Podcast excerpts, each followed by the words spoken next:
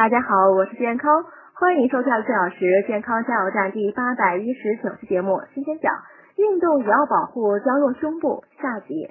第五点，立体运动内衣可把乳房从两边向中间集中，胸垫呢可拆卸易清洗，是胸部较小女孩的选择。